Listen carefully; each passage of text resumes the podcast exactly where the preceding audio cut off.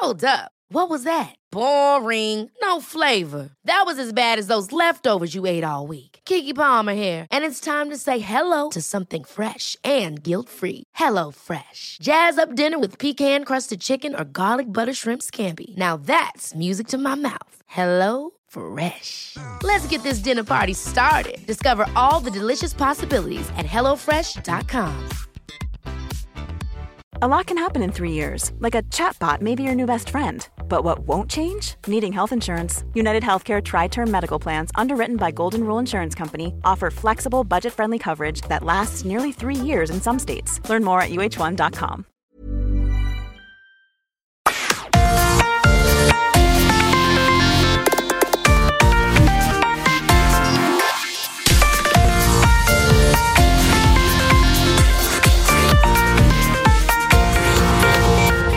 Hej och riktigt varmt välkommen ska ni vara till Evelöv och Månström. Yes. En alldeles ny podd.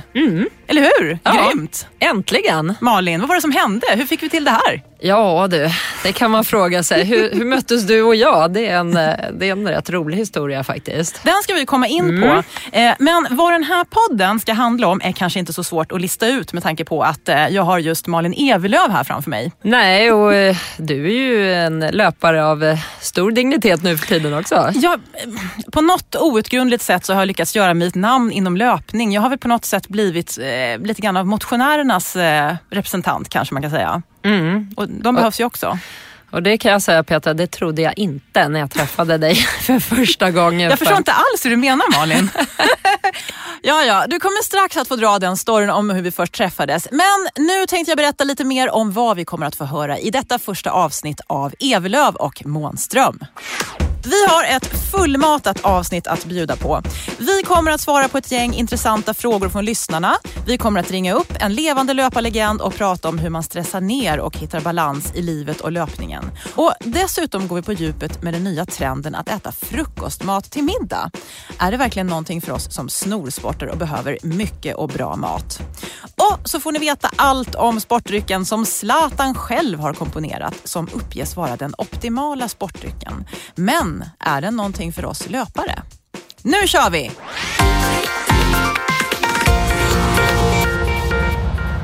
Det är framförallt löpning vi ska prata om. Kanske att vi väver in någonting annat. Det gäller ju att hålla musklerna i trim så att man är snygg naken. Det kanske man inte blir av att bara springa. Eller vad tycker du Malin? Det är en bra, bra bit på väg i alla fall. Sen tycker jag att man ska träna annat också för att bli eh, riktigt snygg naken kanske. Men viktigast är väl att eh, vara nöjd med sig själv. Absolut. Det är i alla fall himla kul att få göra den här podden med dig Malin. Och precis som du sa, så eh, hur vi träffades, hur våra vägar korsades är ju faktiskt en ganska kul historia. Och då får vi leta oss tillbaka några år i tiden. Jag tror att det är någon gång i början på 2010. Det är vinter. Snön yr utomhus och eh, vi befinner oss eh, i Sätrahallen. Mm. Ja, Jag har ju blivit kontaktad av dig. Du jobbade för Svenska Dagbladet på den tiden Ja, och eh, skulle göra ett eh, löpreportage av eh, något slag. Jag kände inte till dig och jag tänkte det, det blir kul. Du, eh, jag hade planerat ett litet träningspass för dig där så du skulle liksom få känna på det här med, med intervallträning och löpskolning och allt det där. Och, så vi möts där och du är ju inte ombytt, eh, vilket jag trodde att du skulle vara. Jag kommer inte ens ihåg det här faktiskt. Nej, och då, eh, då sa jag att eh, du, vi, vi ska ju köra ett pass så att du kanske ska byta om. Och det finns ju omklädningsrum där i Sätrahallen men de tyckte du var onödigt att och, ja, utnyttja helt enkelt. Så du började klä av det där liksom mitt i hallen. Eh, Vet du hur det var Malin? Jag var så himla starstruck när du kom in. Eller när jag såg dig så var det så här, shit, alltså jag visste inte vad jag skulle göra. Det var, det var som att jag blev handlingsförlamad och slutade tänka. Så jag trodde nog att jag var inne i omklädningsrummet fast jag egentligen var mitt i Sätrahallen.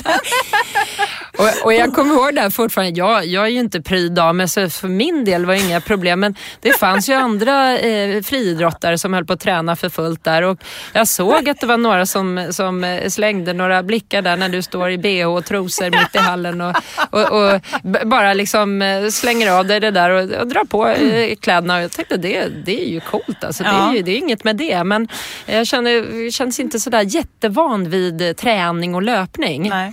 Och så körde vi ju löpskolning där och det, det, det var ju lite nytt för dig på den tiden. Och sen körde vi intervaller och jag hade planerat ett litet pass där, jag visste inte din nivå.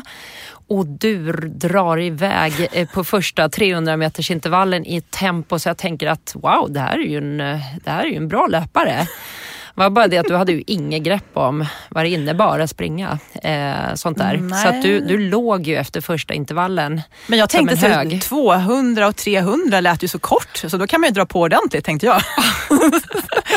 Ja, så att jag fick ju skära ner lite i antalet intervaller jag hade tänkt och, och, och sådär. Så att, eh, och sen skulle ju du, hörde jag ju efteråt, då skulle ju du iväg och göra ett maxkonditionstest av någon anledning Ja. senare på dagen. Jag hade inte tänkt till där riktigt, för sen har jag lärt mig att det kan man, ju inte, man kan ju inte träna intervaller på förmiddagen och göra ett maxpulstest på eftermiddagen. Men det, det här var ju sån information som jag inte hade på den tiden. Nej. Men där, där startade i alla fall vår, eh, våra, vårt möte. Eh, och eh, jag gillade ju dig redan då som person. Jag tyckte du var cool och, och liksom totalt prestigelös i att, att våga bara eh, ta dig an något som, som du inte alls kände dig trygg i. Eh, och sen eh, på den vägen blev du löpare av... Jag, jag tänkte att det där kan ju... Antingen så blir man ju hooked och, och, och stannar i och inser att fan det här var ju jätteroligt. Eller så är det det sista passet man gör i löpning någonsin. Så att jag är glad att du tog, eh, tog eh, den rätta vägen att, att ge löpningen en chans efter det. Ja men, eh, exakt. ja men det var nog så att det var lite skräckblandad förtjusning där. Men ändå så någonting som man blir nyfiken på. Och sen så har ju våra vägar korsats lite så av och an kan man säga. Eh, och jag kan känna att det var, det var så coolt att se att det fanns, det fanns en vanlig människa under den här eh, löparkostymen, den här coola löparkostymen. För man har ju sett dig på TV när du gett intervjuer efter tävlingar när du var elitaktiv på, på 800-1500 meter. Och då var det alltid så här supercool och mediatränad. Nej, mediatränad det var man inte på, inte på 90-talet. Nej, nej, nej. Det, då, Det var alltid så här, det här, det här var inga problem och det här ska bli kul att springa. Och ja, här... ja, men det, det, nej, men på den tiden fanns det inte sånt. Då var man Mm. eh, självlärd. Man fick eh, kasta sig ut. Jag var jätteblyg i början. Eh, kan man kanske inte tro idag när jag inte är så blyg längre Mm. officiellt. Men, men mina första intervjuer, herregud, jag har sett dem. Det är när jag var 16 år där. Det, det är ingen kaxig tjej där inte. Eh, men sen så blir det ju mer att man vänjer sig vid att, att eh, tvingas till. Det är en del av eh, kändisskapet om man eh, säger så. Att man måste lära sig att eh, eh, Vissa älskar att stå i, i media, andra lär sig hantera det och vissa hatar det. Jag är någonstans där mittemellan. Jag, jag, jag tycker det är helt, helt bekväm i det men jag är inte sån som sökte det Nej. att eh, stå där. Men, men det, det är en del av jobbet på något sätt. Så att, Men sen har man ju sett dig i så här, vad heter det, Let's Dance och eh, Stjärnor på is eller vad heter de? Hem, hemma hos mig klockan åtta. Ja, vad heter ja. de? ja det, det var någon sån där matprogram. Ja, eh, Så du gillar ju att synas eh, vid sidan om eh, din idrott också. jo, men alltså jag, jag, är, jag, är en, jag är en rätt öppen person. Jag, jag har inget problem att eh, visa vem jag är bakom ytan och jag har ingen sån eh, bild som jag måste själv leva upp till tycker jag så, annat än att vara den jag är. Och, eh, alla idrottare eller kändisar av olika slag, det är ju människor trots allt. I bakom ytan där så finns det samma känslor som hos alla andra människor. Och, eh, den, den tycker jag är härlig att få eh, plocka fram och visa att det, det är inga konstigheter bara för att man eh, råkar ha inriktat sig på en speciell grej och, och, och eh, satsat väldigt mycket på det. Nej, men det håller jag absolut med om. Sen så om vi då flyttar oss fram några år till, jag tror att det är 2014 kanske. Då sitter vi i en sån här omklädningshytt, eller i varsin omklädningshytt i ett, på ett friluftsbad, eller utebad, eller vad säger man, i Stockholm. Ja. Och vi, vi, har, vi är med i någon plåtning för eh, ett yoghurtmärke. Eh, och, och det är svinkallt och vi sitter där och skakar. Och så minns jag hur vi diskuterar någonting där jag tror de flesta skulle vilja vara en fluga på väggen. Det tror jag också. För det var, det var väldigt så här, det var väldigt frispråkig diskussion för att vi båda var ju i dejtingsvängen då. Jo, jo ja, men jag minns det också att det, det, det, det som är så härligt det här med att uh, möta människor att uh, ibland bara klickar det. Våra vägar möttes ju tidigt där av en, av en professionell slump och sen så har den liksom kommit och gått under åren och sen har vi ju märkt att fan, vi tycker ju att det är väldigt kul att träffas och, och mm. vi har samma humor och, och, mm. och en, en lättsam inställning till saker och ting. Så att, och rätt frispråkiga. Så att, mm. vi har ju alltid haft väldigt roliga diskussioner du och jag. Och jo, sen, det är därför vi sitter här. Ja men exakt. Men vad tänkte du när jag frågade dig om du ville göra en podd då? Eh, absolut, äntligen. Var det så du kände? Ja, på riktigt? Ja men faktiskt. Jag, jag, älskar ju utmaningar. Det är därför jag gör de här lite udda grejerna ibland också. Eh, för att jag vill Ah, känna mig levande. Jag vill göra eh, olika saker i mitt liv. Idrotten har ju alltid tagit eh, väldigt stor plats hos mig och kommer alltid att göra för det är liksom mitt största intresse och min liksom, passion, stora passion i livet. Men eh, det ger ju också massa chanser till att göra massa annat. Och, och när jag som sagt har lärt känna dig och, och träffat dig och, eh, så kände jag att eh, det här är precis det som jag eh, skulle vilja göra. Och Vad kul! Tillsammans med rätt person. För det, det, det är det, personkemi. Mm. Det är väldigt viktigt tycker jag. Och utmaningen för oss i den här podden kommer ju bli att eh, jag måste sluta intervjua folk. Oh. Och eh, vi måste börja så här, prata, eller så här, jag måste ta mig ur intervjuarrollen och börja bjuda lite mer på mig själv tror jag. För det har jag också fått höra i mina sociala kanaler att faktiskt var det någon som ville att jag skulle be någon annan intervjua mig. Och det var mm. faktiskt någon som föreslog att kan inte Malin intervjua dig? Mm. Eh, så det ju, folk vill ju faktiskt veta lite grann om mig också. Och det ja. kan jag tycka, vad, vad är, finns det för intressant att säga där? För att... Jo men kan du inte berätta lite kort om dig själv då? Nu, nu vänder vi på steken ja. då. då. Då kör vi lite. Du gjorde så du? Eh, ja. Tvärtom bara. Vad, vad, vem är Petra då? Var, varför varför har, du hamnat, varför har du hamnat i det här som du hamnade mm. i? Förutom att jag då drog ut dig i mjölksyra eh, nivåer som du aldrig hade upplevt. Och, vad, vad fick dig att bli löpare? Och, Ja men det är faktiskt en ganska fascinerande historia som, som de som följer min blogg till exempel har, har hört säkert, om de har hängt med ett tag. För det var ju om vi går långt tillbaka i, i, skoltiden så var jag verkligen den som hatade gympa. Jag var sämst på gympa och det absolut värsta med gympan det var att springa barkbanan.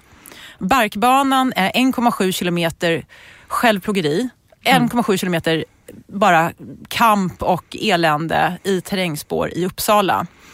Och detta spår skulle man då springa ouppvärmd och det är oftast på hösten minns att man sprang det där på något vis. Direkt efter sommarlovet ja. när man slappat och ja, inte tränat. Ja, och svinkallt och, och, och, obehagligt var det. Och jag kom alltid så dålig, det var långt efter alla andra. Så där. Men du kom inte med ursäkter? För det kommer jag ihåg många av mina klasskompisar som inte var så villiga till löpning. Så det var alltid att de hade glömt gympakläder, hade ont i ett knä, nej. hade lite ont i halsen. Utan du körde ändå? Mm, nej, alltså jag, det var inte så så att jag, jag ville inte skolka från gympan. Eh, jag gjorde inte det. Utan det var mer att jag, jag ville vara bra på löpning. Jag ville vara bra på redskapsgymnastik. Jag ville vara bra på de här grejerna. Men jag upplevde att eh, de inslagen som fanns i skolidrotten passade inte mig. Mm. Eh, det var kanske någon enstaka gång när vi skulle köra simning eller när vi körde långfärdsskridsko eller klättring. Sånt som jag gillade. Då sken jag upp och då levde jag upp de dagarna. Och då önskar jag mig att men när man sen skulle få betyg i gympa, varför kunde man inte få göra mer sånt? Varför var det bara redskapsgympa, spökboll och löpning som var det som sattes betyg på? Det tyckte mm. jag var jobbigt. Så jag tror att... Eh, men, men jag, har du gillat att titta på löpning och, och alltså att eh, tänk dig in att tänk om man kunde springa sådär eller har du, har du drömt om det eller blev det bara som en slump att det blev löpning just?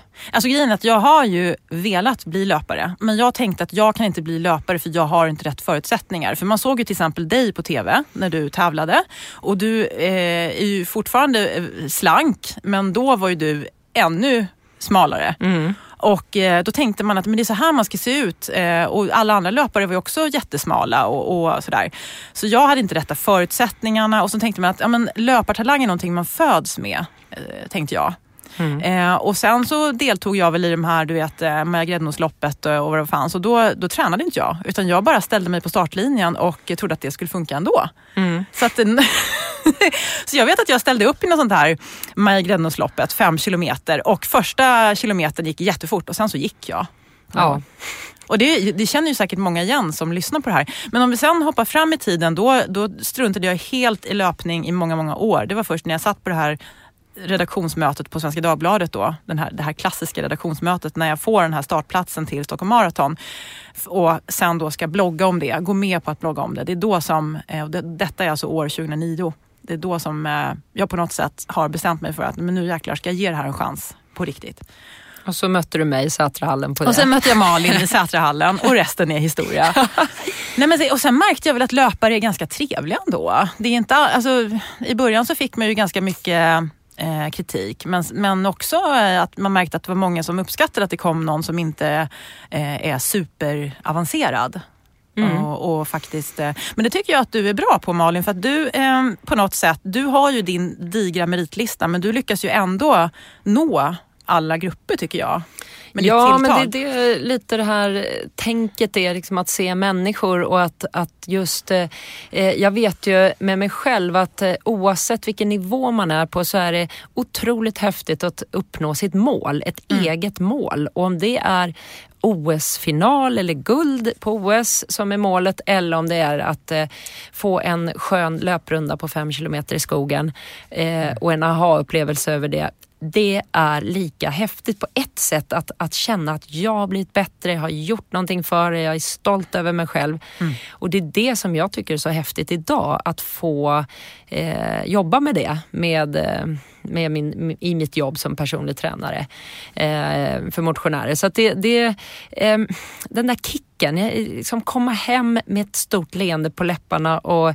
eh, vara på gott humör för att man har eh, presterat något som mm. ingen annan bryr sig om kanske, men, men man själv känner en inre god känsla. Och jag, jag älskar den och jag älskar den fortfarande med mig själv och min träning, även om inte jag har några höga mål längre eh, på samma sätt, så, så är det en eh, träning, löpning är ju en må bra-känsla som är mm. grunden till allting. Och, men, men ja. du med Malin, när du säger det här att du eh, inte alls är på samma nivå. Alltså du, du kom ju faktiskt trea, eller var det tvåa på Lidingöloppet förra året? Trea var jag. Trea.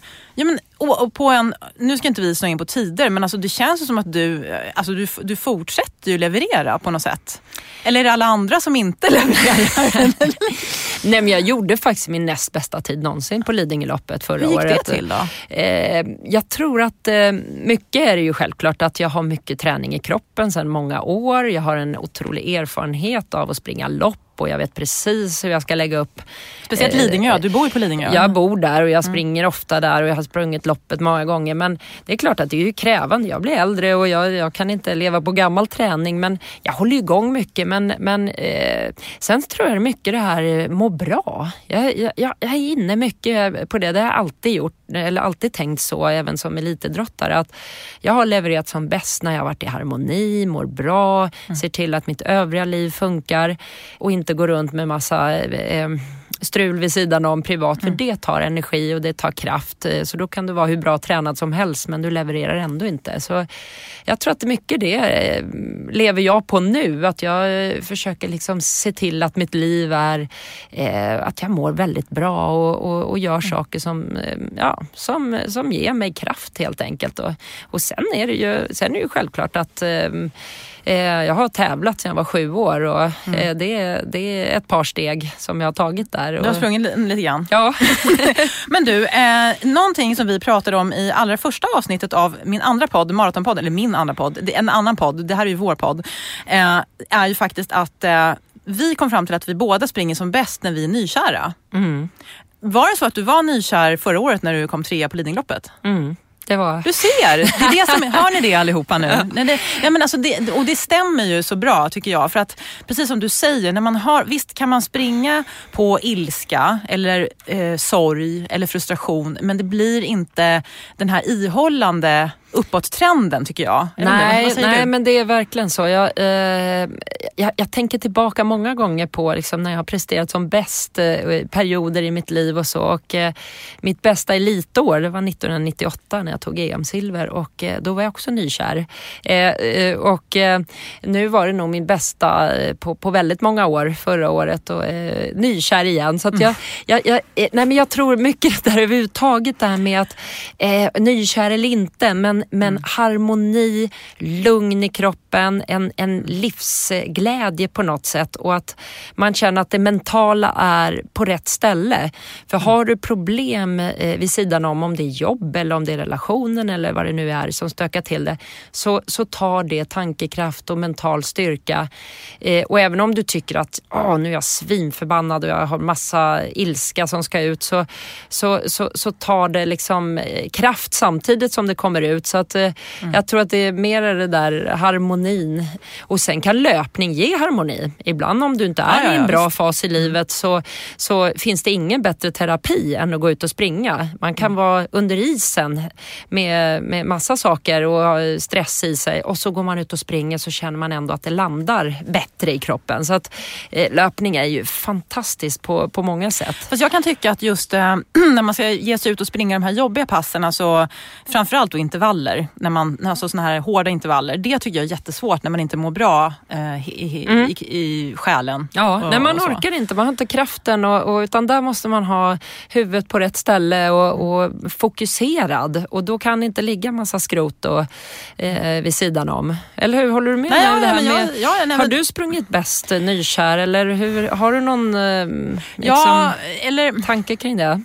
Jo, men det tycker jag. Jag tycker att när jag har varit, nu har jag haft ett väldigt, jag ska inte gå in i det, det här ska inte bli någon slags datingpodd men alltså det har ju varit upp och ner eh, för mig i, många år när man var singel och eh, sökte kärleken och det gick gång på gång så gick man bet.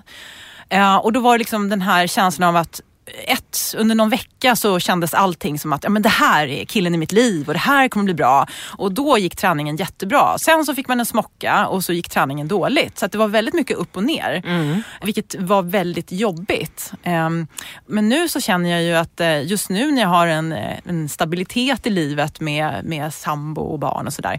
Då kan jag ibland känna att jag inte riktigt har den här, den här lilla gnistan som man kanske skulle behöva när man just var nykär. Nej. Att faktiskt ta sig ut och ja, nu kör vi, nu tänder vi till. Ja. Eh. Är det bättre? Jag, jag har ju ett långdistansförhållande så jag liksom drar du springer ut på, dit? Du nej. nej men jag drar ut på det här nykära för vi ja. kan inte ses eh, hela tiden. Och, eh, då, då, det, så jag känner ju för mig det här perfekt. Jag, jag går ju bara på ångorna för att det, det liksom drar ut den där perioden. Så att man, jag, jag försöker tänka så i alla fall. Det är särbo man ska vara om det ska, ja. löpningen ska funka.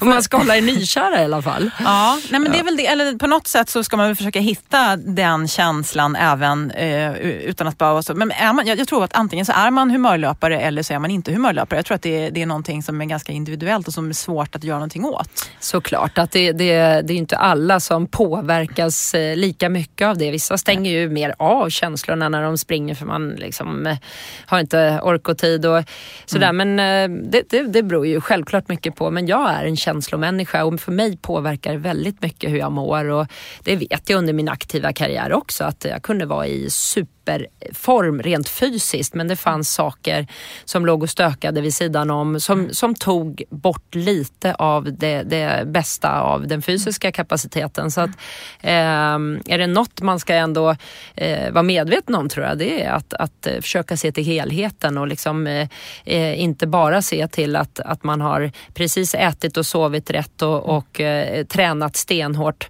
och struntat i allt annat. För att jag tror att det kan hämma lite grann. Men det där tycker jag är roligt. Vi, vi har haft många sköna diskussioner genom åren. Men en som, som återkommer det är det här med när du var på någon fest och du skulle springa maraton. Var det maraton? Ja, du, maraton. du stod med ett glas vin ja. och så var det någon som kom fram och frågade, ska du verkligen dricka det där? Eller hur var det? Ja, det var Apropå en vecka med... innan. Eh, så det var inte dagen innan, det låter nej. ju jätteoseriöst. Men eh, nej, det var en vecka innan jag var på en fest och så Eh, jag är ju eh, liksom, för det första var det ju här liksom efter min karriär, jag var ju liksom, jag kallar mig för eh, elitmotionär så att jag tyckte det var jätteskönt att slippa den där hysteriska elittänkpressen.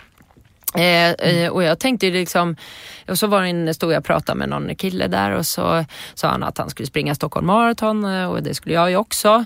Och han hade ju inte druckit alkohol på en månad då och tyckte att vad, vad gör du liksom? Står du och dricker vin? Jag bara, ja men... Tänker du inte på ditt pers Malin? Ja, och så tänkte jag så här, och så sa jag, ja men, ja vadå? Loppet är ju inte imorgon, så jag. det är ju om en vecka Mm. Så för mig var ju det där liksom eh, tvärtom. Jag tyckte det var jätteskönt att få ta ett glas vin där och slappna av och inte stå och tänka på att eh, oj, nu måste allting vara på topp. Jag sprang jättebra så att det var absolut ja. ingenting så. Men, men det är så olika hur man ser och, och jag säger inte att det är rätt eller fel, men för mig funkar det bättre att eh, vara rätt eh, off Mm. Eh, i tänket när jag är ledig. Då vill jag liksom vara vanlig person, tänka på annat, eh, vara helt normal och så slå på när det mm. väl gäller. För då orkar jag slå på. Men om jag går runt och jag är eh, nästan på hela tiden då, då är jag slut på startlinjen. Då, då tycker inte jag det är lika kul. Så det, det där också, det är väldigt mm. olika men jag tror lite on-off-knapp kan vara nyttigt. Ja, men Hur är du själv Petra? Är du... Ja.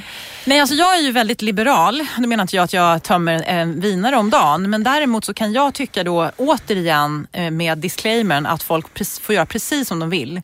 Det här är min egen åsikt och det är att eh, eh, jag tycker att man kan slappna av lite grann. Om man inte är elit och siktar på eh, pallplats eller livnär sig på sin träning mm. eh, så tycker jag faktiskt att man kan slappna av lite grann och eh, ja, om jag då kanske blir plats 950 istället för 940 så kanske inte det spelar så stor roll. Men jag kanske får ett trevligare liv om jag tar det där vinglaset eller om det kan vara att man kanske går ut och festar, att man dansar. Det behöver inte ens vara alkohol med i bilden utan bara att man ja, men eller kanske skippar ett pass någon gång och, och, går och fikar. Jag kan också tycka att det här, det finns en hashtag. Jag vet att sociala medier kanske inte är riktigt din grej än Malin. Jag är ingen världsmästare där Nej, kan jag säga. Senaste inlägget på ditt Instagram det är faktiskt eh, din Lidingölopps prestation där 2015. Oj, du har koll på mig Petra. Det, ah, det stämmer nog. Ja. Men i alla fall eh, så finns det en hashtag som heter aldrig vila.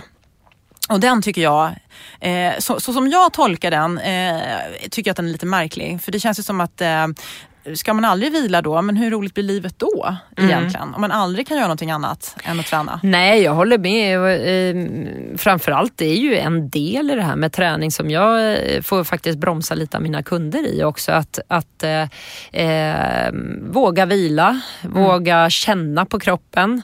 Mm. Eh, för vore det så enkelt det här med att skriva ett eh, stenhårt träningsprogram som leder till en viss tid eh, på ett lopp, då vore det här superenkelt. Ehm, både vara elit och vara motionär. Men det är ju hela tiden så att kroppen ska hänga med, man ska tåla träningen, du ska ta till dig träningen. Och det beror ju väldigt mycket på eh, vad du tål överhuvudtaget. Det är olika och sen eh, hur du lever vid sidan om lite också. Och ibland är det bättre att ta en vilodag än att eh, genomföra det där passet som står i ditt träningsprogram för att eh, din kropp är för sliten. Eh, den, den tar inte till sig, den bara bryter ner det. Mm. Eh, och, och som sagt, eh, där kan, det, det är väl det en av fördelarna hållit på som jag har gjort, eh, att slita på min kropp hela livet och lära känna den. För jag känner verkligen när jag behöver en extra eh, vilodag eller mm.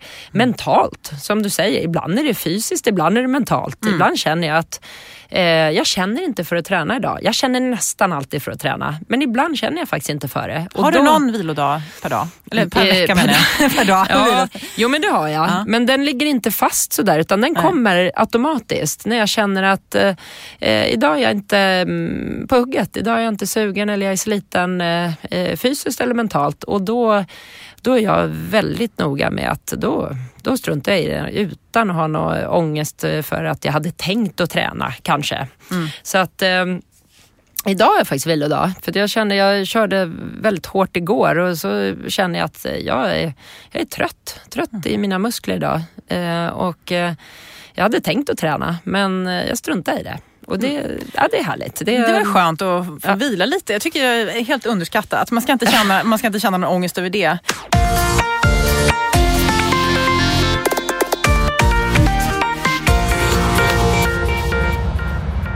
Vi har redan fått in en mängd läsarfrågor via vår Facebook-sida som då heter Evelöv och Månström och dessutom från Instagramkontot med samma namn. Och jag tänkte att vi skulle hugga tag i den första frågan som kommer från Tina och den handlar om hur man bör optimera sin vila och minska sin stress. Hur vet man att man är tillräckligt återhämtad för nästa pass? För att attackera den här frågan på bästa sätt tänkte jag att vi ringer upp en kille som verkligen kan det här med att minska sin stress. Nämligen killen som valde att lämna civilisationens brus för att flytta ut i de jämtländska skogarna för att kunna andas och ägna sig åt löpning. Varmt välkommen till Evelöv och Månström, Marcus Torgeby. Oj, oj, vilken presentation. Ja, tack.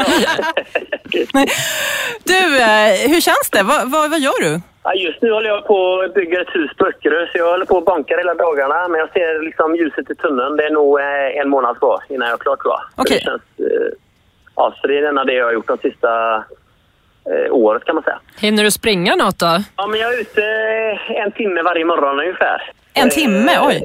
Ja, men så, sådär. Så att jag, för jag känner att jag prioriterar det. Det är viktigt för mig att få göra det. Då får jag en timme för mig själv och så har jag... Då känner jag att huvudet sitter på kroppen sen. Och då kan jag attackera resten av dagen. Sådär. Men du, Marcus, eh, har du träffat Malin någonting? Nej, jag har aldrig gjort det. Ja, jag, jag vet ju vem det är och sådär, men jag har aldrig träffat henne. Nej, Mm, Nej, jag känner till dig också utan att ha träffat dig. Härligt. Ja.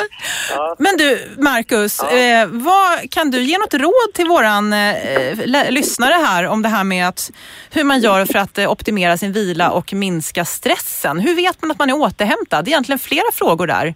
Ja, men just med stress, jag funderar ju skitmycket på det faktiskt. Eh, men en, en grej som jag tror, som man kanske inte alltid tänker på, att stress handlar ju om, om input, alltså för mycket input.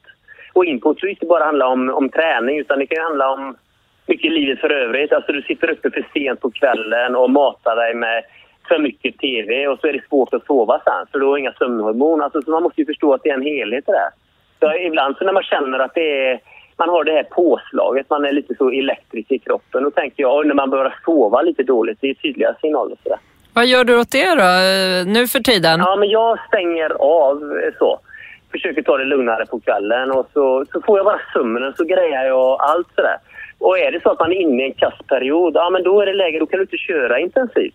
Då får du gå ut och springa lugn distans då tills du hämtar dig istället. Och så när du känner att du vaknar och är lite halvutvilad, ja men då är det ju läge att kunna trycka på lite. Att man ändå, det är så ofta att man har sitt tydliga schema och så är det så bestämt vad det ska innehålla liksom. Ja, för Marcus, vi pratade Petra och jag om det just det här med att när man är inne i en eh, mental tuff period, när man eh, har mycket annat som tar energi så orkar man inte köra de där hårda intervallpassen och det kan Nej. stå i schemat att du ska köra åtta gånger en kilometer eh, på en viss tid och så vidare och så finns det liksom ingen, ingen mental styrka. Kroppen kanske hade orkat men inte huvudet och då, då, då känner du det eller? Ja, men precis. Jag har nog lärt mig, jag menar jag har ju inte varit, ja men jag har ändå tränat mycket även om jag kanske inte alltid har tävlat och sådär. Och det jag har lärt mig är att eh, jag lyssnar först på motivationen när jag börjar känna Ja, men jag är lite osugen liksom. Och det är väldigt sällan jag är det. Men när jag, om jag tar det på allvar så räcker det med två dagar, dagar lite lugnare träning. Så, är det som jag hämtar mig. Kroppen kan fortfarande kännas okej. Men lyssnar jag inte på huvudet utan bara, ja, men jag bara kör på. Det känns ju fortfarande okej i kroppen. Så. Eh, och så kör jag då på några dagar till. Då är det som att jag när, jag då dippar rejält så är det som att jag behöver två veckor att hämta mig. Eller förstår du skillnaden? Alltså jag försöker lyssna på huvudet först, motivationen. För jag är typ alltid motiverad. Jag har lärt mig det. Jag behöver inte någon som eldar på mig, utan jag kör så. Jag tror att det är lite då- elit, eller vad som är, du, elit, vad man ska säga, de som är riktigt duktiga, de har nog den. Ja, Jag sitter och nickar här Ja, bara precis. när jag hör Marcus prata för det, det är precis eh, eh, det som är erfarenhet tror jag inom just det här med att känna efter i sin kropp, känna den väl och våga lyssna på det. För man vet att går du över den gränsen då kostar det någonstans. Och, Ja, men du vet, ja, eller hur? Som man kan Ja, lära men eh, motionärer som kanske inte har samma erfarenhet att, att eh, det är liksom inte bestämt att du måste köra x antal pass per vecka utan lyssna lite mera. Eh, det, man tjänar i längden på det. Ja, otroligt skulle jag säga. Du blir mindre skadad och du är mer motiverad. Och det i sin tur gör ju att du, om man nu pratar resultat, det gör ju också att du springer fortare i slutändan. Sådär. Ja, men jag tänkte bara säga, hur vet man rent konkret då att man är återhämtad? Kan man känna det på något sätt? Men jag tror det beror ju på hur mycket man tränar. Men om jag får prata lite mer ur träna mycket i elitperspektiv så är det så att jag tror ändå, även när du är inne i en träningsperiod så måste du ändå ha minst någon gång i veckan när du får en känsla av att du får lite flow sådär. Alltså har du inte det utan det bara går vecka efter vecka och det är tunga ben, ja men det, det funkar ju inte. Alltså kroppen Mm, måste ju släppa lite också. Marcus, också att eh, lite som du var inne på det här med det mentala, att när man är sugen på att gå ut på ett pass, det är ett tecken Ja. på att man ändå är eh, fysiskt eh, där också, eller återhämtad. Och när man, kroppen säger, det mentala är nog det som ofta sätter stopp först, eller hur? Att man känner att eh, ja, det är någonting som saknas här idag i min eh, motivation. Om man normalt sett nästan alltid har den. Och det är kanske kroppens sätt att säga att eh, jag, eh, jag behöver en dag vila.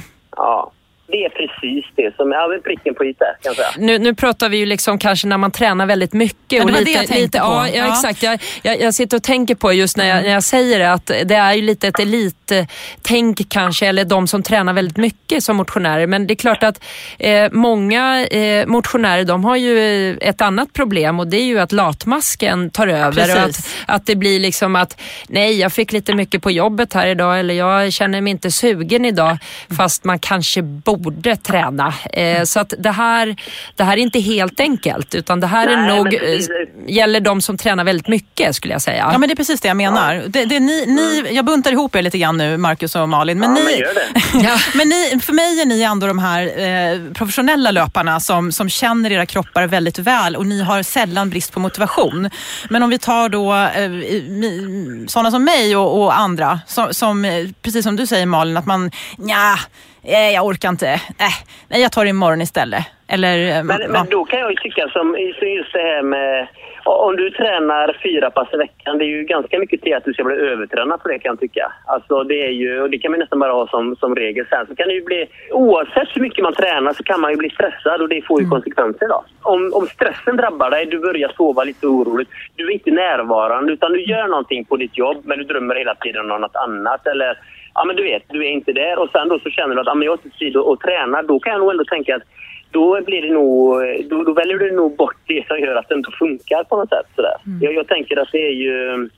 I rörelsen så finns det liksom också återhämtning och är det som då, ja men mycket och, ja men du vet den här stillasittande stressen som kan jobba, som, ändå kan infinna sig om man har ett, skrivbordsjobb skrivbordsjobb sådär, så tror jag ju det mm. Ja, men jag tänker lite, det är två, två problem egentligen i det här. Att de som tränar väldigt mycket eh, och har svårt att vila, de har ett problem. Där är det det här liksom att lära sig att våga vila. Det är vissa som behöver eh, inte ha ett schema där det säger att du ska köra fem, sex dagar i veckan, eh, x antal eh, intervallpass och långpass och hit och dit och, och jobba stenhårt och ha tre, fyra barn på det. Eh, det kan bli för mycket eh, och lära sig att lyssna där. Och, men då är man mer van att lyssna. Om man, om man jobbar hårt med kroppen så är det lättare om du blir klok att, att känna vad som är vad.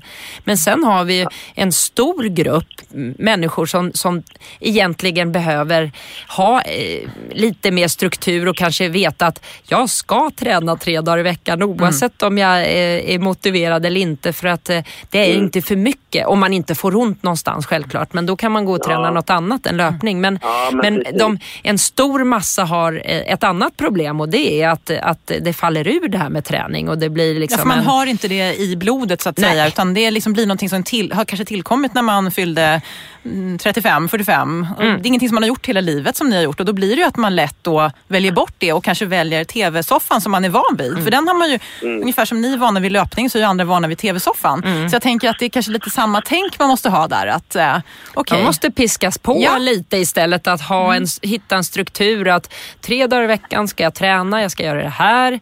Vissa behöver en PT eh, för att ha ett bokat möte. För att annars så faller det där passet ur och så vidare. Så att jag tror man måste hitta sin egen motivation i det där självklart. Men, men att veta, eh, eh, det, även för motionärer som inte tränar stenhårt så kan det ändå finnas samma tanke i det där att man måste lära sig och lära känna sin kropp lite. Och vissa som ändå inte tränar stenhårt eh, kan träna för hårt kanske utifrån sin nivå också ibland. Att man, eh, jag märker det, jag. på sommaren när många går på semester så har de sprungit två, tre dagar i veckan på våren. Sen ska de springa sju dagar i veckan för att de är på semester. Man ska ut varje morgon och springa sin runda och då, då blir det för mycket.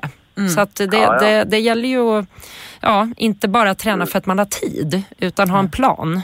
Och tror jag. Ja, vara i fas med sig själv. För det, det är väl det är du bra på Marcus, att vara i fas med sig själv upplever jag.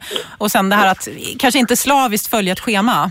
Nej, jag har ju ofta en plan. Men jag kan ju också se när jag hjälper folk som inte, ja, men som inte tränar så mycket som jag har gjort. Så är det ju ändå att man får ändå vara...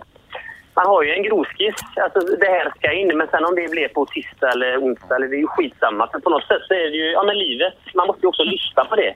Och det är ju det som är det roliga i detta tycker jag. Att det blir ju som en skola. Så att man bara också lär känna sin kropp sådär. Har du några Eh, egna det- mål nu framåt med din egen löpning? Ja, men jag har ändå... Nu, nu, nu ska huset bli klart och sen så vill jag känna att jag, ja, men jag känner att det är kroppen nu ska komma tillbaka lite. Eh, Jag har några långturer jag vill springa. Så springa några mer vanliga asfaltlopp är jag lite sugen på. Det var ju länge sedan. Jag Jaha, det ser man. Asfalt ja, alltså. Ja, men du vet. Det är lite otippat. ner. Ja, Du men- eh, Marcus, det, eh, det, jättekul att vi fick ringa upp dig och snacka lite Ja, grann här med dig. Jag hoppas att du vill medverka framöver också, att vi får ringa upp dig Ja, och ja, snacka lite om... ringa. Ja. Toppen! Ha det så bra och lycka till med löpningen. Hej då. Hej då, hej hej. Ha det gott. Vi har ännu en läsarfråga här från Linn Åsen. Och den handlar om hur man ska äta under lopp och långpass. Hur laddar man upp innan? Vad är lätt att få i sig? Och finns det några dos and don'ts? Malin, om vi ska börja från början här. Äta under lopp, gör man det? Gör du det? Nej, jag gör inte det. Jag springer ju inte längre än ett maratonlopp och, och eh, för mig är inte det tillräckligt långt för att jag ska behöva äta. Men det är klart att om man håller på eh, väldigt många timmar så, så tar ju energin slut till slut. Eh, så att, men eh, det är ju en svår avvägning det där just att eh, äta eh, och ändå inte få ont i magen eller få eh, håll eller någonting sånt eh, och ändå inte ta slut på energi. Så att det är där vi kommer in på det här, vad är liksom en vettigt sätt att få i sig? Är det de här geléerna? Är det energidrycker? Är det en bulle eller banan eller vad det nu är som brukar erbjudas på lopp. Det där måste man testa på träning tycker jag för att det är så otroligt individuellt med hur man Ja, hur man mår i magen av, av olika saker. Så att, eh, Men du käkar inte ens en gel alltså när du springer maraton till exempel? nej, absolut inte. Det mår jag illa Nej. av. Så att, eh. Nej, jag, jag dricker bara sportdryck och vatten. Det, det får räcka. Jag är lite sådär, jag, på något sätt så, eh, man är uppe i högt flås och trött och sådär så känner jag att det gör mer skada än nytta. Eh, men eh, det där är som sagt väldigt eh, individuellt och jag tycker man ska prova det på träning för det är där man kan känna vad som funkar för en själv. För själv har jag ju i gällen som någon slags milstolpe i loppet att jag har sagt till mig själv att ja, men om vi tar till exempel ett maraton så får jag ta en gel efter 10, efter 20 och efter 30. Men du mår inte illa eller känner att det blir liksom... eh, Jo, alltså det är inte så att man äter, man drar inte i sig den där gelen med njutning utan den smakar ju oftast eh, väldigt sött och lite klistrigt sådär. Så att egentligen så gillar jag ju inte den. Men eh, jag, jag tar den ändå. Har du provat utan gel någon gång och känt någon skillnad eller? eh, Jag, hur? jag har inte vågat faktiskt för att alla håller ju på med de där gällorna. Så har du, vet du har ju aldrig stått i ett motionärsled längre, längre bak i ett lopp men där, Inte där, än, men snart. Där är det ju väl, alltså en del ser faktiskt ut som, det fanns en sån här go-go-dansörska på 20-talet som dansade med bananer kring höfterna. Eh, vet du vem jag menar? Nej, inte riktigt. Josefin men- Baker. Ja, ja, ja. ja. Eh, folk ser faktiskt ut lite som hon fast det är gel som hänger från ett sånt här triathlonbälte. Eh, och så har de så här 20 gäller runt och så undrar man så här, ska du springa typ ultramaraton på 200 kilometer eller ska du springa ett maraton? Mm. Lite så undrar man. Ja, men jag är ju sådär, fortfarande i det där elitidrottstänket att jag vill absolut inte ha någon extra vikt på mig. Det är inte tal om att ha massa eh, överflödig eh, Ingen vätskeryggsäck. Nej, verkligen inte. Ja, men det är väl det som jag tycker är skönt, skillnaden mellan träning och tävling också. Då, att eh, På träning på långpass då har jag ett vätskebälte och, och ju längre passet går desto lättare blir det där bältet för man eh, dricker upp den där vätskan som väger och det känns lättare och lättare på ett sätt. Och, och på tävling då har jag inget bälte alls och ingen mm. extra vikt utan då bjuds man på dricka. Så det, det, är inte riktigt i mitt system. Men, men jag förstår tanken för att det är ju så att eh, tar väl energin slut så, så är det svårt att hinna ikapp den med, mm. eh, med sportdryck och det som bjuds. Utan eh, känner man att det där är viktigt för en själv för att hålla energinivån uppe hela loppet så, så tycker jag absolut man ska köra det. Men man måste egentligen eh, börja vänja kroppen vid det man har tänkt äta, dricka under loppet redan innan. Det kan ju bli lite svårt om man då springer ett lopp och inte är helt säker på vilka drycker som kommer att bjudas. Då måste man ta reda på det i förväg. Ja, om man är känslig för det. Min mage är väldigt okänslig egentligen ska jag säga. Jag äter rätt tätt in på lopp. Jag har aldrig funderat på vilken sportdryck som bjuds. Även ifall jag har känt det många gånger när jag springer att eh, vissa sportdrycker tycker jag eh, är hemska att behöva dricka. Jag, jag, jag, gillar inte smaken men, men eh, det är ingenting som jag lägger vikt vid att, att eh, fokusera för mycket på utan jag tar det som bjuds. Men, men samtidigt så är man känslig i sin mage, vilket många är, så, mm. så eh, är det en detalj i uppladdningen absolut som jag tycker att man ska eh, ja, lägga tid på om man känner att det, det kan faktiskt sinka ens hela lopp om man mm. Eh, missar i det om man är känslig. Men eh, vätskebälte sa du, tycker inte du att det är jobbigt när det skvalpar? Men det finns ju bra vätskebälten tycker jag. Att, eh, att, Vad har du för vätskebälte då? Kan du göra lite reklam? Sitter jag och tänker här. Något, eh... Har du det här gamla old school som ser ut som ja. tvål... Eh... Ja, absolut. Perfekta? Perfekta, där har vi ja, det. Är den? Jajamän. Riktigt sån här gammal goding. Ja, gammal sponsor på 90-talet eh, till mig så att det, ja. de är kvar. Ja, Flitigt kopierat märke också, tror jag. Nej, jag, jag störs inte alls av att eh, bara de sitter fast, liksom inte flyger mm. av, så får man ju dricka.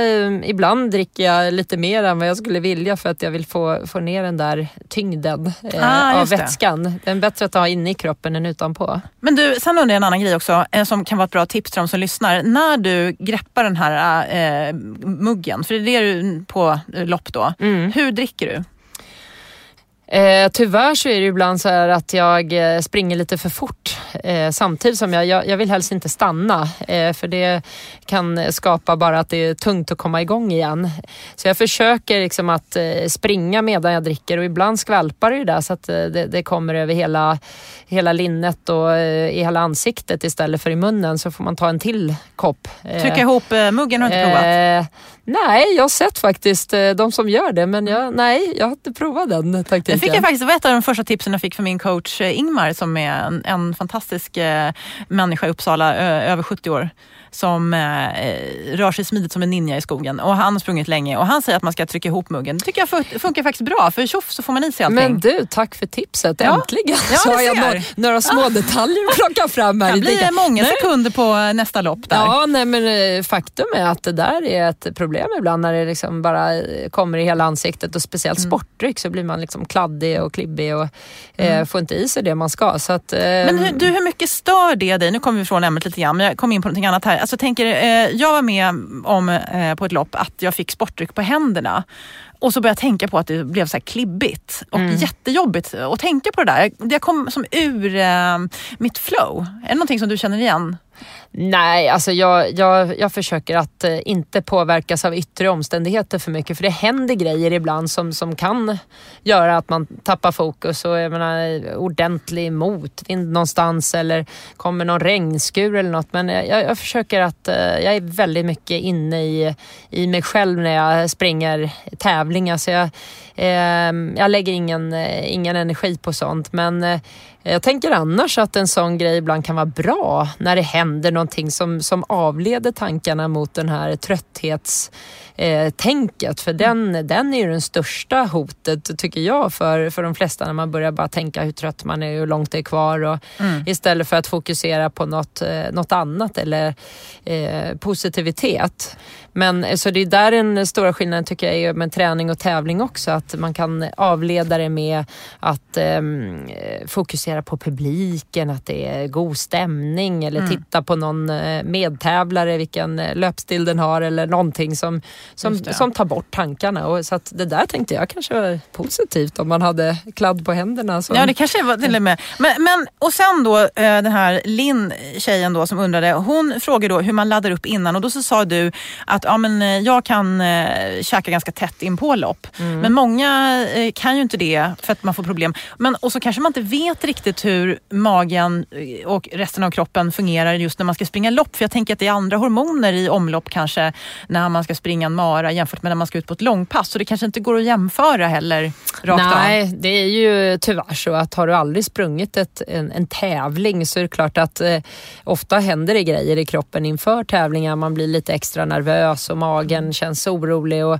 och det, det händer även för mig att, att jag känner att den här eh, adrenalinpåslaget inför en tävling gör ju att man springer på toa lite extra mycket innan och så. Men det går inte att, att riktigt eh, prova sig fram på tävling heller men lite grepp har man väl av hur, hur ens mage fungerar om man är väldigt känslig eller inte mot att äta sent och så. Jag är så energimänniska så jag, jag vill inte vara hungrig när jag springer. Så därför äter jag inte för tidigt inpå för då, eller för, för, för tidigt i förväg för då hinner jag bli hungrig innan det är dags. Så att, eh, jag, jag vill vara liksom varken mätt eller hungrig. Och, och eh, jag bränner så mycket hela tiden eh, så att jag, jag känner att eh, för mig är det viktigt att äta eh, ordentligt, kanske tre timmar innan i alla fall. Om, om vi säger en mara då, eller en halvmara till exempel, då, som, som många springer. Då. Vad, är, vad är ett vettigt eh, inför loppet, sista lo- måltiden inför loppet? Nu lät det dramatiskt, sista måltiden. Men Ja. liksom, eh, är det mackor man kan ta sådär och vad brukar du köra? Jag brukar ju, alltså tre timmar innan ett, ett långlopp, då vill jag ha ordentlig mat. Eh, det, varm är klart mat. att, ja, det är klart att om det är på morgonen, man ska springa på förmiddagen eller mitt på dagen, då, då blir det en ordentlig frukost. Och, då, eh, och är det ett lopp senare på, på dagen, då hinner man ju kanske med en lunch också. Men då är det stort fokus på kolhydrater för min del. Liksom, det är eh, ordentlig laddning med pasta eller ris eller någonting för att eh, eh, faktiskt ha den där energin som är den lättaste att komma åt under ett långlopp för kroppen. En sallad är inte liksom det som, Nej. som, som man klarar en mara på i det läget. Det tycker jag är lite jobbigt det här. Jag sprang ett lopp nyligen. Det var bara en mil, eller bara, det är inte så bara, eh, som startade klockan två. Det tycker jag var svårt för då var man, eh, käkade frukost ganska sent. Eh, vid kanske tio sådär. Och sen så var det som att man inte riktigt, ja men jag kan inte äta lunch för då det blir för mycket. Så man ska springa milen, då Ja, går det ganska absolut. fort. Så. Ja. Och så blev det jättekonstigt för att eh, vi hann inte med riktigt och min son var lite grinig och sådär. Så det var som att jag inte åt någonting. Och då, med, då stod jag där i startfållan och tryckte i mig Marabou mjölkchoklad och eh, hallonlakritskalle. Okej. Jätte-overload med socker och sen så vars, värsta dippen. Men jag, det är svårt alltså. Borde jag ha tagit en ja, macka där, kanske? Ja, det där är ju liksom en del i planeringen att även om du äter en sen frukost så jag, jag tänker alltid ändå klocka. Där, där är jag liksom, lyssnar inte överhuvudtaget på om jag är hungrig eller sugen utan eh, tre timmar innan start då, då trycker jag i mig en eh, tallrik eh, gröt eller eh, pasta eller någonting oavsett om jag är, är det minsta sugen eller inte. För Det är bara att eh, köra. Det, då, då är det bara eh, ja, fokusera på att det här måste jag ha. Eh, så att i det läget så, så lyssnar jag inte på kroppen vad, vad den vill ha utan mera räknar det är Skalman, det är ät och sovklockan Mm. Som är igång. Så att jag tror där är en del i, i sista förberedelserna att man faktiskt bara eh, räknar eh, när, när det passar att äta oavsett om man vill eller inte. Det låter jättesmart. Jag ska faktiskt göra det känner jag. Det där var inte alls bra. För, för man märker väldigt stor skillnad även när man springer intervaller och sådär. Att det, har man inte förberett sig bra, alltså enligt Skalman-metoden, då, då känner man det faktiskt på passet också. Ja men det kostar, det är absolut. Så att det, det är sådana små saker som man faktiskt eh, kan tjäna väldigt mycket på. Och ska du springa en rejäl långtlopp eller urladdning så eh, kan det vara värt att tänka lite dagarna innan också. Att du inte slarvar en och två dagar innan också med att du eh, glömmer bort att äta lunch eller eh, äter bara någon liten sallad och så blir du hungrig. Och, utan trycka i sig faktiskt lite mera mat än vad man är sugen på. Det, det, det gör jag i alla fall för att lagra in lite i, i, eh, i musklerna. Och jag skulle också vilja uppmuntra framförallt tror jag tjejer som kanske känner igen sig i det här att man är, man kanske råkar vara den personen i familjen som, som är den enda som tränar. Eh, och håller man på med, med långdistanslöpning så bränner man mycket och så kanske man då har en partner hemma som eh, inte alls tränar eh, och kanske inte alls har samma energibehov som man själv har. Då kan det vara lite jobbigt att ställa sig och brassa lunch eller, eller käka någon macka där när, när den andra inte gör det.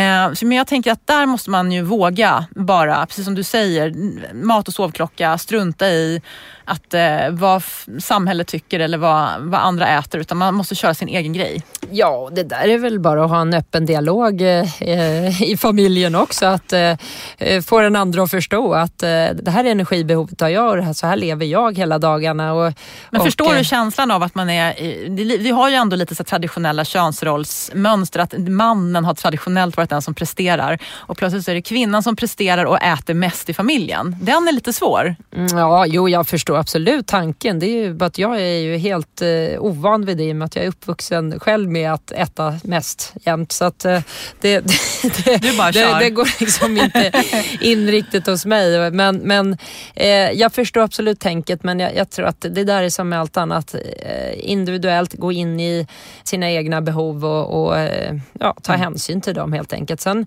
sen får man ju se till att ens partner då, om, om, om den inte rör på sig så se till att inte den kanske hänger på alla de här extra måltiderna. Och, ja, då kan och, det bli lite problem. Då, då, då, då, kan det gärna eh, hamna ett par kilo för mycket. Ja men det vill, vill man kanske inte. Nej men det, det, det är väl ett väldigt vettigt råd tycker jag. Eh, och ni som lyssnar, ni vet väl att ni bara kan ösa på med frågor till oss. För det, det blir ju lite grann så här, fråga Malin, ja, ja fråga men, Malin och Petra. Ja men det är det som är så härligt. Vi vill ju veta vad det är för funderingar som eh, ni sitter med. Mm. Och eh, om vi kan eh, komma med några bra erfarenheter från det på olika håll. Så det här är superspännande. Och jag, jag älskar att det blir lite nördigt ibland också. Så när man pratar om det det här hur man ska hålla muggen när man springer. Och hur man, alltså inte, inte muggen som i toaletten utan eh, pappersmuggen. Ja, och ja. den där Petra, den ska jag faktiskt prova nu. Ja, du fick redan. lära dig någonting nytt ja, där. Ja, men, nu, nu, kommer, ja. nu kommer jag slå pers här. Ja. du, du vinner Lidingöloppet nu kanske? Ska du springa Lidingöloppet förresten eh, Jag ska springa Lidingöloppet så, och så ska jag prova den nya mm. drickmetoden där. Så får vi se om, det, om jag kan återkomma och tacka Petra för äh, nya tips här. Det var Petra-tipset där som gjorde det.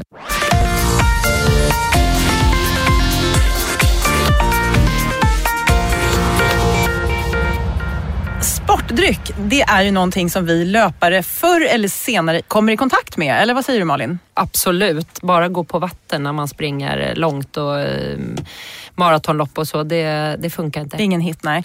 Men aminosyror, som alltså är byggstenar i protein och vitaminer i en sportdryck, är det verkligen bra? Det tror i alla fall Vitamin Well som säger sig ha skapat den optimala sportdrycken som bär namnet VV+. För att få veta mer om den här drycken har vi bjudit in Petter Eriksson Holén från Vitamin Well. Varmt välkommen hit. Tack så mycket. Att just du är här är ingen slump har jag förstått, för du gillar att springa. Absolut, jag springer mycket och gärna. Mm. Kan, du, kan du nämna några meriter så att vi får ett hum om eh, vad du är för en? meriter och meriter. Jag har väl ett par maratonlopp i bagaget i alla fall. Mm. Eh, Berlin, Amsterdam och ett par gånger i Stockholm också. Så att, eh, det tycker jag är kul. Mm.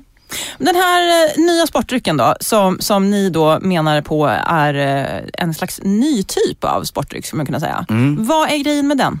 Ja, grejen är ju att eh, den klassiska sportdrycken innehåller ju eh, en kolhydratblandning med elektrolyter. Men vår sportdryck Vitamin Well Plus innehåller dessutom aminosyror i form av sustamin och eh, BCAA som tidigare har varit ingredienser som är väldigt populära inom styrketräningen. Men det har blivit en våg i konditionsidrotten också där det här har kommit in mer och mer och det känner vi verkligen av så det är därför det är så kul att den har kommit ut bland eh, löpare och cyklister och sådär. Så det, mm. det känns jättekul. Men vad har vi löpare för nytta av det här då? Jo men Aminosyror har ju eh, en hel del eh, fördelar, de aminosyrorna vi har adderat i våra drycker. Dels så blir det ett snabbare vätskeintag, eh, det förlänger tiden till utmattning och dessutom så har den bra påverkan på muskler. Nedbrytningen tar längre tid och dessutom så tillför det energi till musklerna och och eh, stimulerar muskeltillväxten. Så det är mycket positivt när det gäller musklerna i kroppen. Men eh, hur, hur bra tas de här aminosyrorna då eh, upp i kroppen? Kan, kan, du förklara? Eller liksom är det ja, på en skala 1 till 10 eller vad man säger?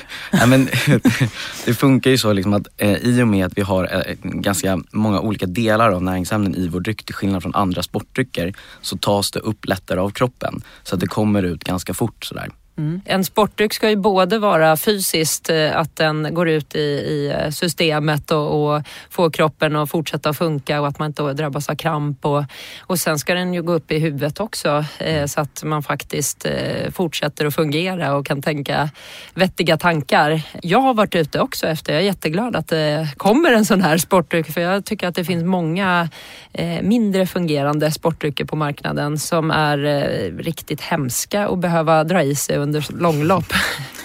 ingen nämnd, ingen glömd. Men du, vad är det som är så himla bra med den här sportdrycken då Petter? Nej men det är precis som Malin är inne på. Jag, jag har ju också jobbat i eh, konditionsidrottsbranschen om man får kalla det så i eh, över tre års tid innan jag eh, hoppade på Vitamin Well.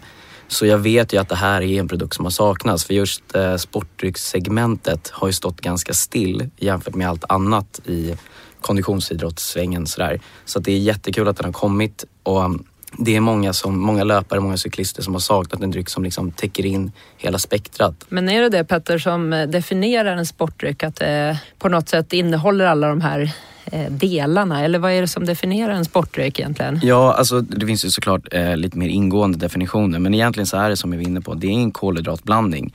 Men i och med att vi har adderat de här aminosyrorna och vitaminerna så får den en liten annan effekt och en annan smak. Eh, för många som provar vår sportdryck eh, säger direkt att ah, men den, den är ju inte så söt som annan sportdryck. Eh, och det är den inte utan den har en, en eh, särpräglad smak som hittills har varit väldigt, väldigt uppskattad.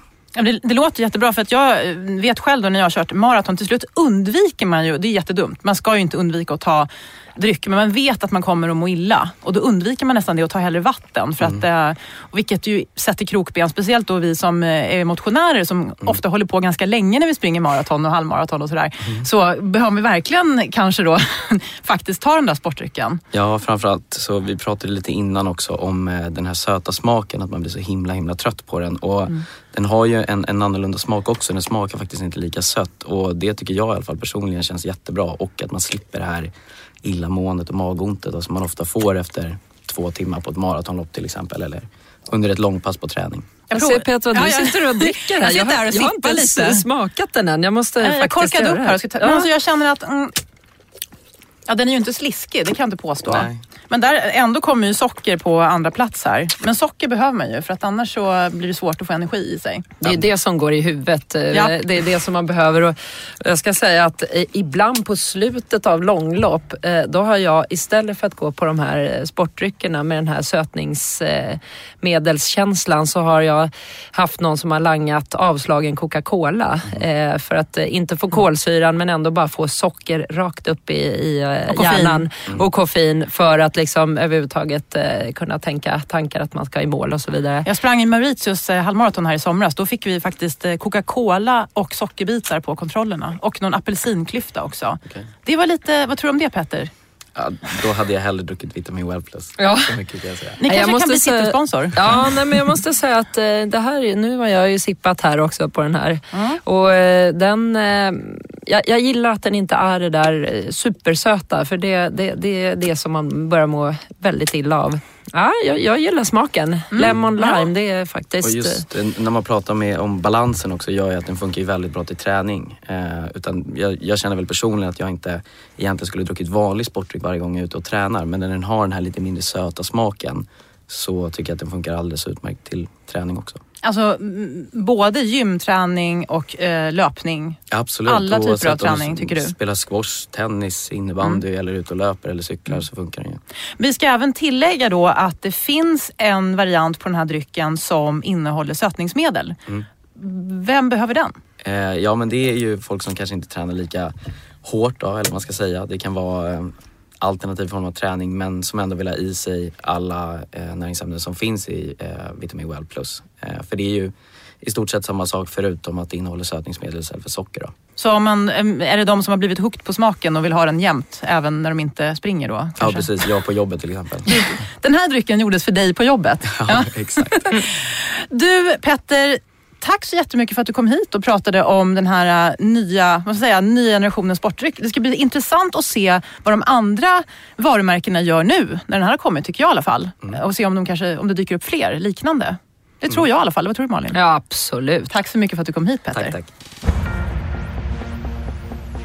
Nu ska vi prata om en amerikansk trend som jag jublar lite inombords åt. Det handlar nämligen om att äta frukostmat till middag. Det här är någonting som jag ägnade mig åt väldigt flitigt när jag levde som singel. Och Trenden har fått namnet Brinner som alltså är en sammanskrivning av breakfast och dinner. Och Jag tänkte att vi skulle djupdyka lite i det här med frukost till middag och därför har jag bjudit hit Kristina Andersson som är senior produktchef på Risenta. Varmt välkommen hit. Tack, tack. För det första så ska jag säga att jag tycker det är häftigt. Risenta verkar ha gjort en riktig sån här resa de senaste åren. För nu känns det som att ni finns överallt i eh, mataffärerna. Mm, det stämmer. Vi eh, som sagt har haft vår hylla som är full med Risenta-produkter. Men eh, de produkterna vi flyttat ut till rätt hylla, så mjöl till mjölhylla, müsli müslihyllan. Eh, vi har pasta i pastahyllan och sen har vi vår gula hylla fylld med frö och kärnor. Så att eh, ja, vi syns på massor med olika ställen i butiken. Just det. Och det underlättar att ni eh, har så gula, knalliga förpackningar också förstås. Just det. yes, det gula är vårt signum. Ja. Verkligen. Och nu nämnde ju du lite grann av det ni har i ert sortiment. Det var eh, pasta, bröd, fröer. Kan du nämna någonting mer som ni har? Gud, eh, vi har mjöl, specialmjöl, vi har eh, müsli, vi har granola, eh, som sagt massor frö och kärnor, eh, gryn, nötter, ja, en uppsjö med naturliga hälsosamma produkter. Yes, Yes. grymt. Men du, den här trenden då att eh, käka eh, frukost till middag. Varför ska man egentligen äta frukost två gånger? Ja, varför inte, säger jag. Nej, jag, jag håller ju med, men jag bara tänker, det andra som lyssnar här tycker bara, va?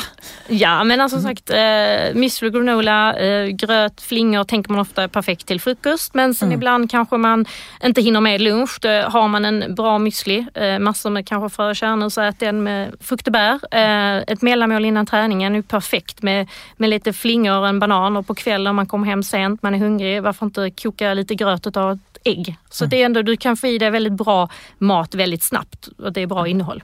Men jag tror att man kanske har, det har varit lite utskällt det där att eh, inte ställa sig och laga någonting så här regelrätt utan faktiskt bara, eller bara, eh, dra ihop frukostprodukter. Det är som att man har slarvat då, kan man få känna. Men så behöver det alltså inte vara. Nej, det, det tycker inte jag absolut. Eh, Tar du en müsli som har ett bra innehåll med frö och kärnor, nötter och frukt, då vet du att du får i dig bra saker. Eh, Så det är väl det, vad, vad för produkter du väljer.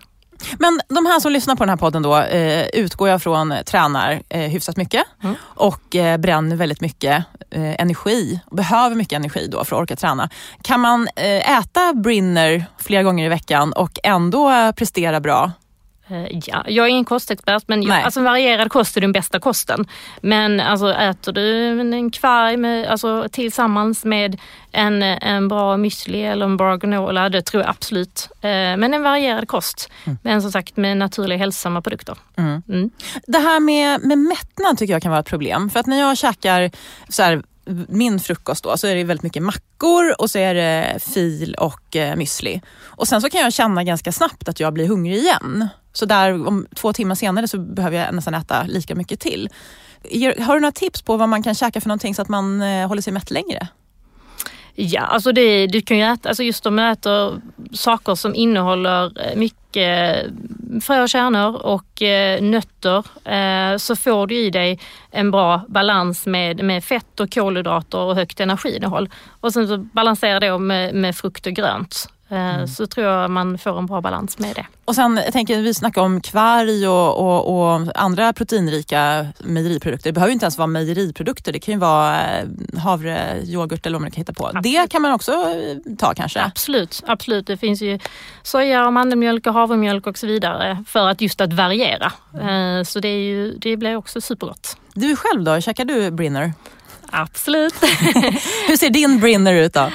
Uh, ja men det är väl så ibland man kommer hem kanske sent på kvällen om man inte känner man kanske inte hinner orka. Uh, kanske jag tar en gröt eller uh, gör en smoothie och sen toppar den med uh, massa müsli. Innan träningen kan jag ta en kvarg och massor med granola på den. Så att absolut, man vet man får i sig bra saker mm. och nyttiga saker.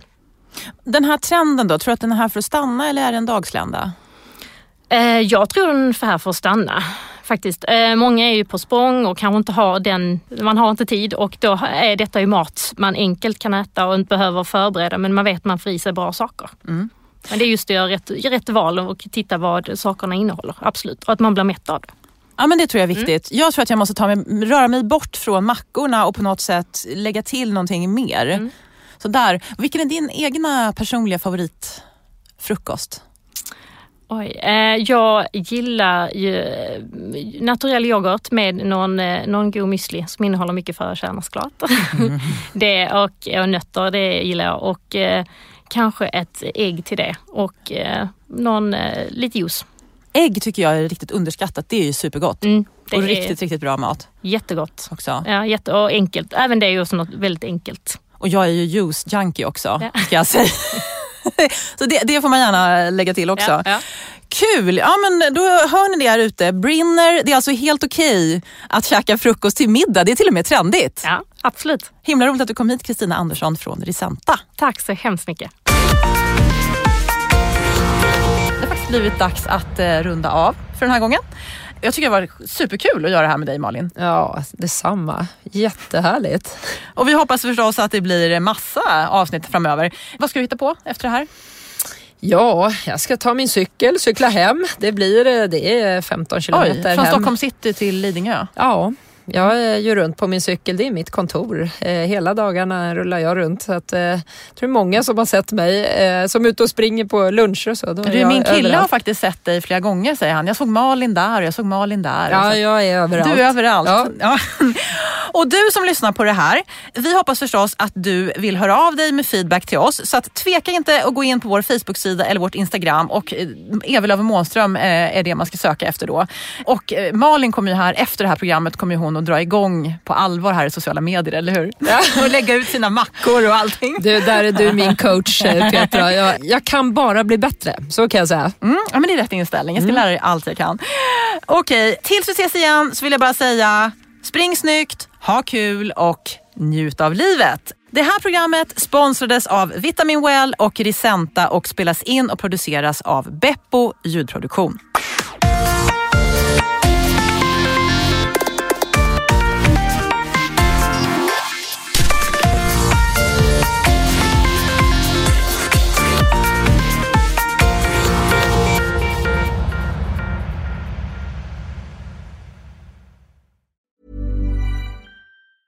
Hey, it's Danny Pellegrino from Everything Iconic. Ready to upgrade your style game without blowing your budget? Check out Quince. They've got all the good stuff shirts and polos, activewear, and fine leather goods, all at 50 to 80% less than other high end brands. And the best part? They're all about safe, ethical, and responsible manufacturing. Get that luxury vibe without the luxury price tag. Hit up quince.com slash upgrade for free shipping and 365 day returns on your next order. That's quince.com slash upgrade. Ever catch yourself eating the same flavorless dinner three days in a row? Dreaming of something better? Well, HelloFresh is your guilt free dream come true, baby. It's me, Gigi Palmer. Let's wake up those taste buds with hot, juicy pecan crusted chicken or garlic butter shrimp scampi. Mm. Hello Fresh. Stop dreaming of all the delicious possibilities and dig in at HelloFresh.com. Let's get this dinner party started.